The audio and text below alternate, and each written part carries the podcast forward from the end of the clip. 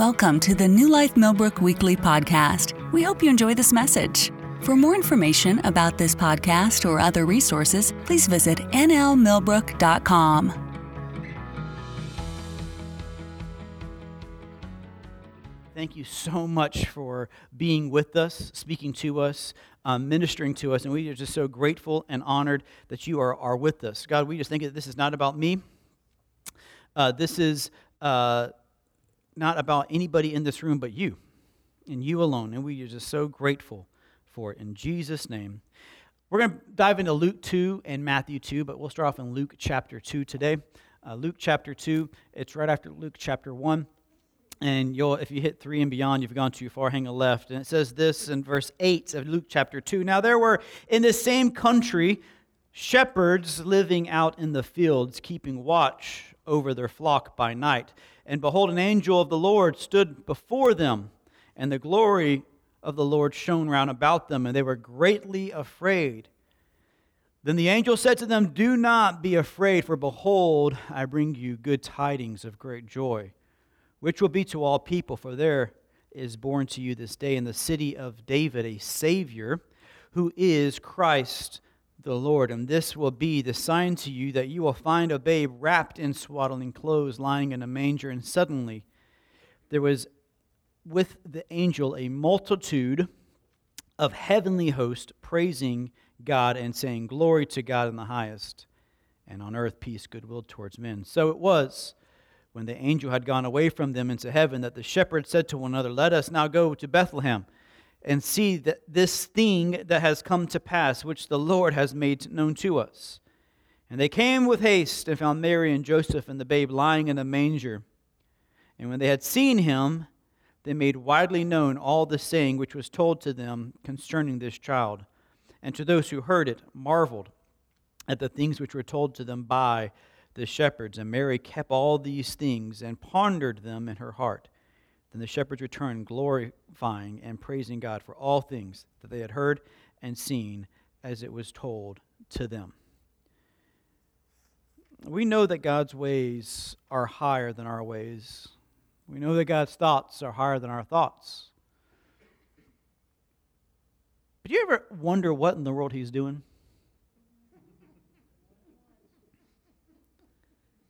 If I had big news, like life changing news. And I was able to use all my contacts, resources, and power. This just, this isn't the way that I would do it. You know, there was a big movie coming out. The advertisers get together and then they will buy media space on other movies to let everyone know what's going on. They'll usually hit Instagram and TikTok and Facebook. They'll hit YouTube. They'll, they'll inundate the market with this upcoming movie that's about to hit. The actors and the actresses will travel around, and everybody will use their contacts to get on big shows.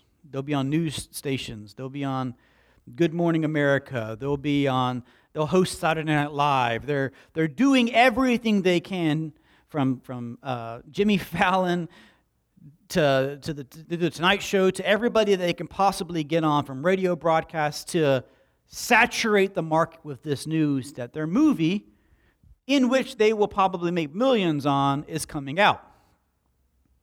They're pushing this idea of something new, but it's interesting to me that when God announces the, to the world the birth of the Savior, he takes the absolute opposite approach. He didn't send Jesus to 30 Rock and have him host SNL. He put him in a cave in Bethlehem. He didn't have a PR firm ready to announce his release. There was no prime time birth announcement, but in the middle of the night, when everyone is fast asleep, God sneaks in.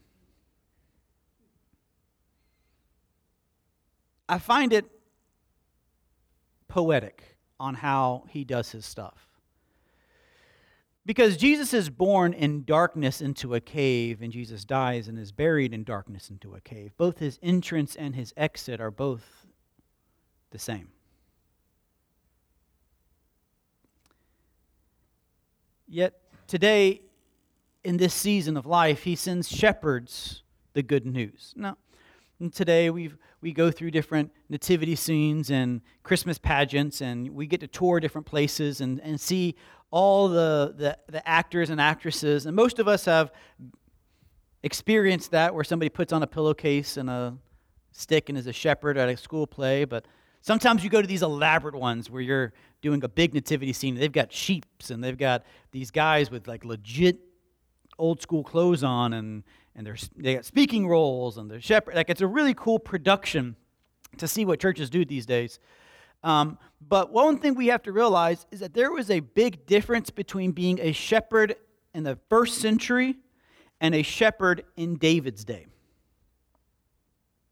See, we see shepherds in David's day as it's an honorable profession, and they're, they're out there watching their dad's sheep for thousands and thousands of years, we saw humanity and their wealth and their power be determined around how much livestock they had. And it was an honorable profession to know that your son was going to go out and watch your sheep. The problem was is when the Greeks and the Romans began to overtake the world, they changed what power looked like. Power and authority was no longer how many cattle you had, but how much commodities you had the, the trading system dramatically changed the landscape of the world. When they were able to go and pick up things from other parts of the world and bring them back into trade and to sell, you all of a sudden stopped having a culture where your wealth was determined about the head of cattle and sheep you had, and now was determined based on what ships you were bringing into port and how much you could sell. In other words, for one of the first times in human history, for the beyond the, the, the uber wealthy, you had the opportunity to make money and to have power and have nothing to your name. That's where we are today. Your dollar is worthless if somebody decides it's worthless. It's crazy because if today the, the entire economy collapses and your dollar, uh, like it did in the 90s for the Russian ruble, is, is worthless, did you know what? People who still have cows still have something. If you got chickens, you can still eat. But when my dollar is devalued, it's worthless. And this is what's taken place in this world. They no longer had shepherds as an honorable profession any longer at this season in life. Shepherds were not the political elite, they were not the powerful, they were dirty. If you ever seen first century Rome, you see the Greeks, how they dressed, it was pristine and, and they were always fancy and everything looked good and everything was great. This wasn't the Vikings where muscles and power meant something and they didn't care if you were dirty. No, they wanted prestige. Shepherds weren't prestigious. In fact, they were required to keep the sheep away from the city gates for more than one reason. One was because they smelled and no one wanted to look at it.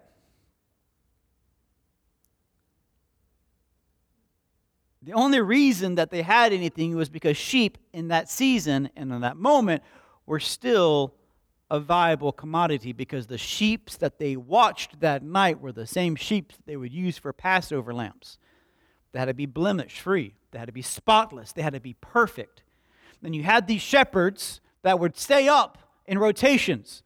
Some would be sleeping while the other were staying up, and they're watching the sheep. They're protecting the sheep so that none of them wander away, or something doesn't come up and take them, or some sketchy guy comes and steals one of the sheep. Like they're keeping watch over the flock. In other words, they are actively involved in protecting what they're supposed to be protecting.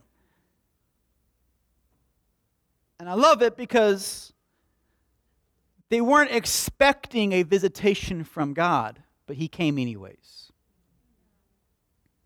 Many of us are in that same boat. You didn't expect a visitation from God, but He came anyways. He doesn't show up to the rich and the elite, to the powerful. He came to somebody who wasn't expecting it. They were just doing what they thought they should be doing. And God said, Time out. I'm going to interrupt your day and explain to you the good news. Maybe you found yourself in a very low spot, a humble spot. You were discarded and disowned. You were shoved away from the people that you were supposed to be with and the people you were connected with. And it was in that low moment that God showed up. When everybody else was too busy, God spoke to you. That's how he, spent, that's how he met me.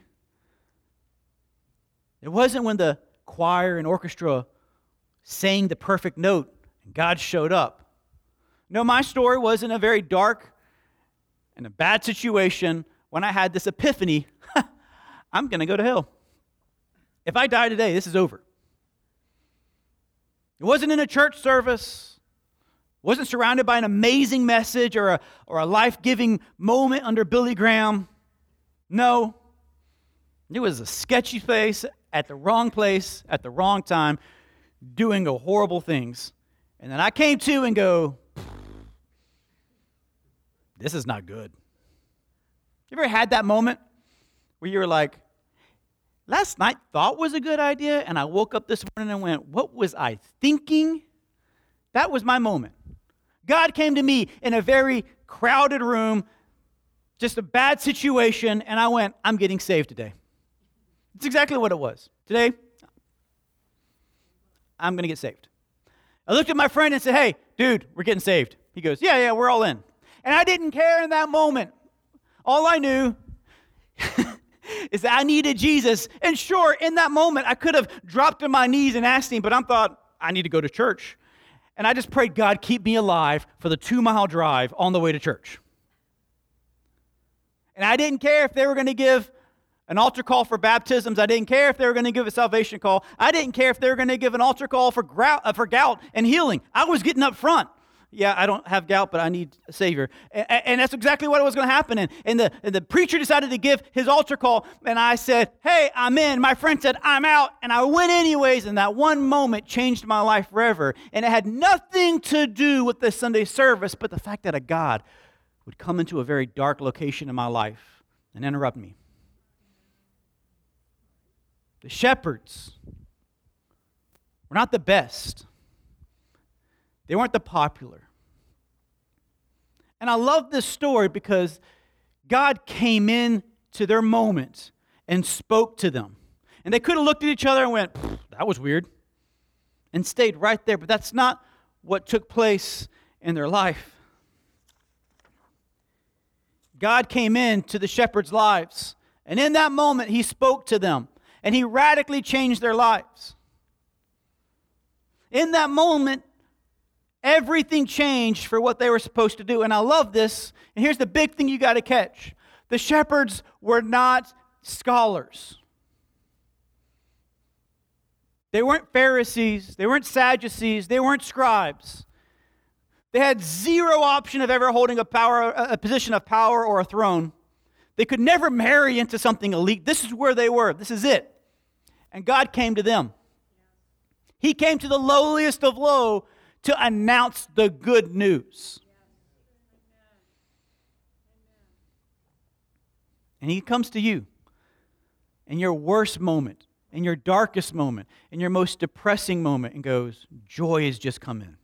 Will you receive it? I do find it interesting because if it wasn't for the shepherds and it wasn't for the wise men, we would just have Mary and Joseph telling everybody, This is God. And they'd be like, Sure, it is. But because there were shepherds, because there were wise men that corroborated their story, it gave them the ability to keep walking around. Can I say it this way? Community confirms your calling. And the enemy wants to keep you separate from a community like this but it's also in a community like this, into a church service like this, where we look at somebody and we can declare freedom. We can look at somebody and say, You are better than the situation you are in. We can look at somebody and say, I understand the dirt that's around your life, but I see the gold beneath the surface because it's in community that we bring out your calling. And the enemy wants to keep you isolated, the devil wants to keep you alone. He wants to look at you and say, They're going to hurt you again. They're going to hurt you again. They're going to hurt you again. Don't you remember when 15 years ago that one person did something against you? And I'm not saying it wasn't traumatic and I'm not saying it was okay. But one thing that I do know is that the enemy is all about control. And if he can control you with the fence or he can control you with isolation, he's happy either way. But God wants people to be able to walk in and be confirmed in who they are. The shepherds show up and they look at Mary and go, Here's what happened. Mary didn't see the angels, Joseph didn't see the host of angels. All of a sudden, stinky shepherds come busting up into a dark cave and going, Where's the Messiah? Where is he? How did you know? Fun fact. We saw an angel. It was cool. Then the entire sky lit up. And we're like, well, we got to do something about that.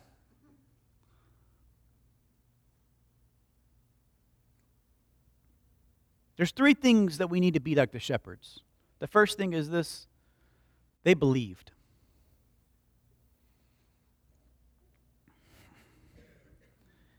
These men saw angels, they heard the witness,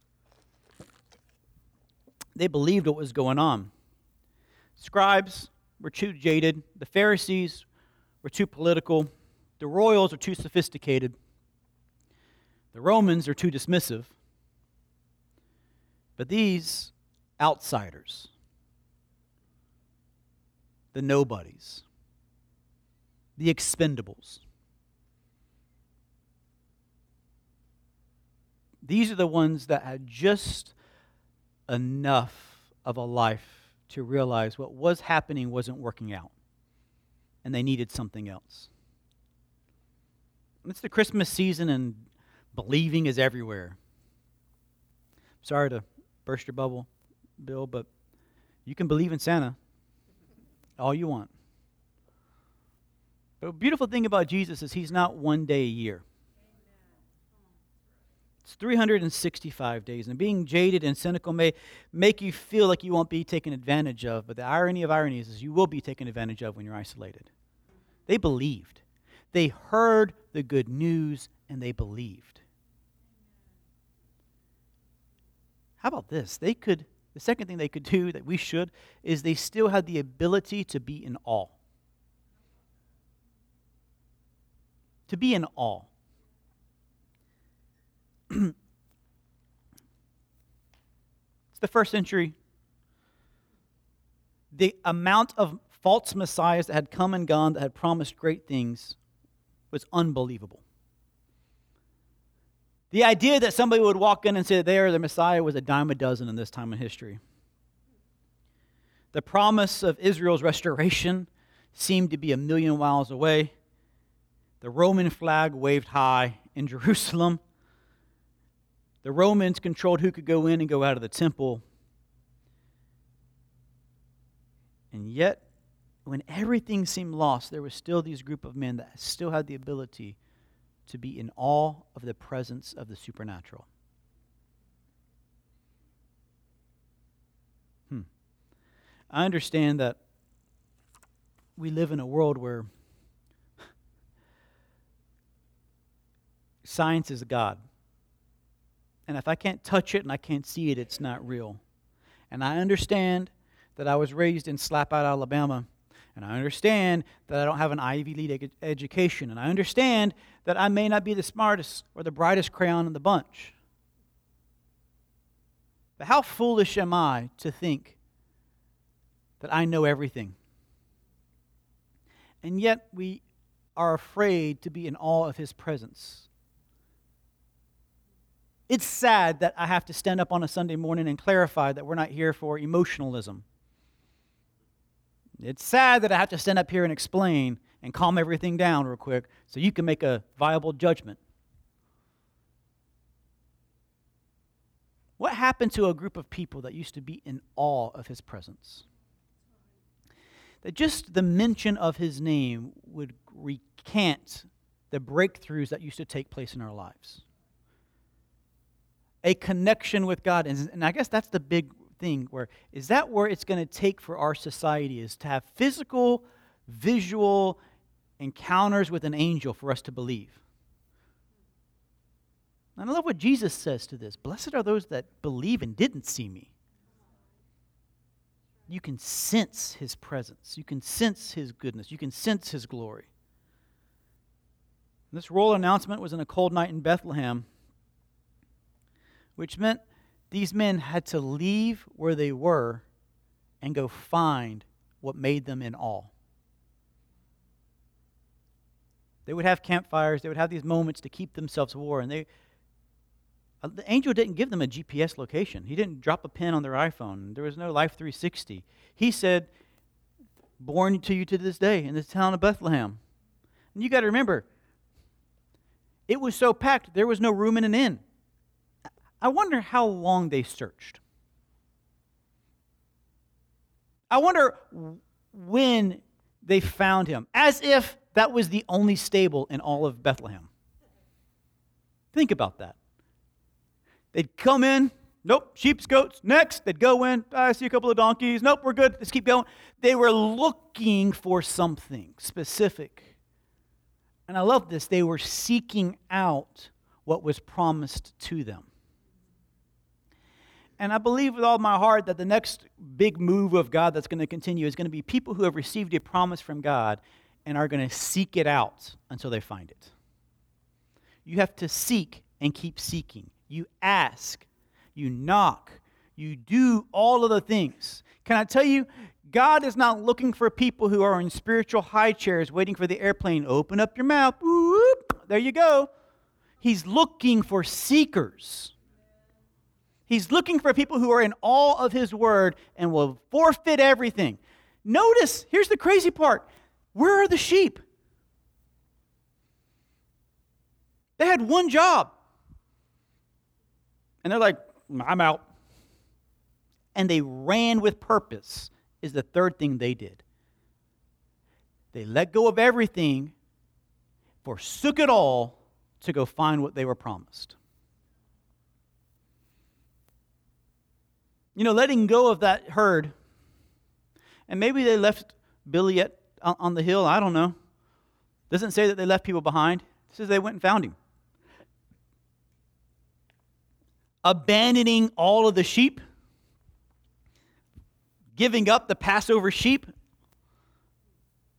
was a punishable offense.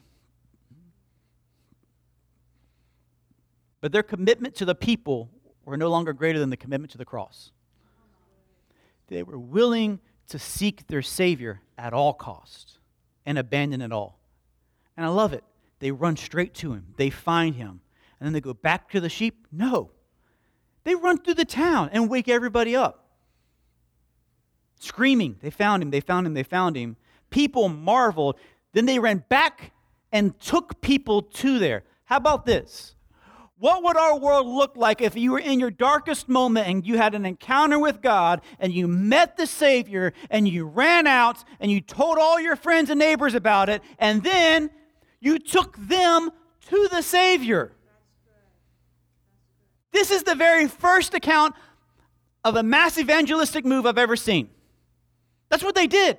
They heard the good news, they encountered a Savior, they ran out, evangelized the town, and told the town, not only is Jesus here, not only is your Savior here, I can introduce you to him. And they ran out. Are you in awe? Do you believe? And do you run at the sound of his voice to him? The second part of the story is the wise men. You can find this in Matthew chapter 2, and we've heard this story that the wise men saw a star and they went to Jerusalem and they asked the king, they asked Herod, Where's this king? Herod says, I have no idea what you're talking about. And they follow the star and they meet Jesus and they bring him gold, frankincense, and myrrh. I'm not going to be that guy out of seminary that debunks a bunch of stuff for you today, but we'll, we'll, we'll stay in the zone for just a moment. The men from the east were not from modern day China. Hmm, they're not far out in Taiwan. They're not that far out, actually. More likely, they are from modern day Iran. They're currently uh, stationed in Babylon, more likely. Remember the story of Daniel in the lion's den? King Nebuchadnezzar has a dream. King Nebuchadnezzar does what? He gets all of his magi together. It's the same word, the same group.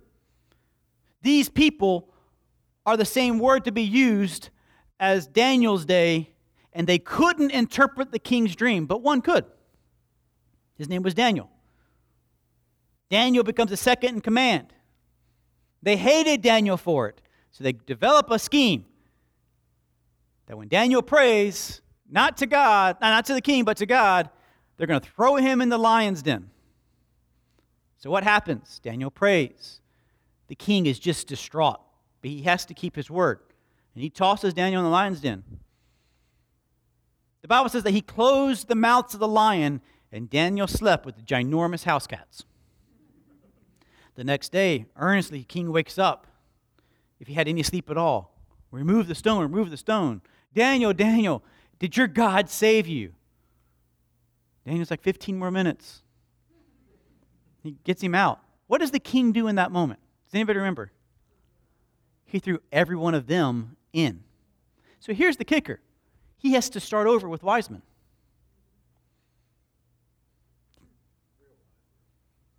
Who do you think would lead said new Wiseman? So, since the moment of Daniel in the lion's den to this moment, Daniel has been preparing them for such a time as this because Daniel would have walked all of them through his God. They would have explained to them that one day, through the lineage of David, there will be someone. There will be a man that will be birthed. And this is how you'll know. Daniel prophesies all of these things. And for all of this time, they laid and awake and they watched and waited for this moment. Here's the kicker that culture was so astrological driven that they would determine their days, they would determine their weeks, they would determine a good day and a bad day based on the stars in the sky. It's our modern day horoscope. The Bible's very clear that's not a good thing. It's not a godly thing. Isn't it interesting that God could use what they were looking for to communicate his gospel? Here's the beautiful part of these two stories where they merge God met them where they were and called them out to greatness. And it doesn't matter if you've been doing all the wrong things, it doesn't matter if you're a nobody. And it doesn't matter if you've got all the wealth in the world to create a caravan that would disrupt an entire city as they did. It wasn't three guys on camels. They would bring mass amounts of people where they would go. Enough that the King Herod goes, What's happening? And it gets to a place in this story that I find it so beautiful where God takes the lowliest of low, the shepherds, to declare his goodness, and he takes the very confused and lost rich people to declare his goodness. And he meets everybody in the middle and goes, You have to be there somewhere. Either you're completely broke, or the other extreme is you've got gold to give away. Most of us find ourselves in the middle. You're not completely broke, but you're not raining gold. And if you can find yourself between those two stories, you have equal responsibility, and that is this to hear his good news, to respond to his good news, and to tell others about the good news.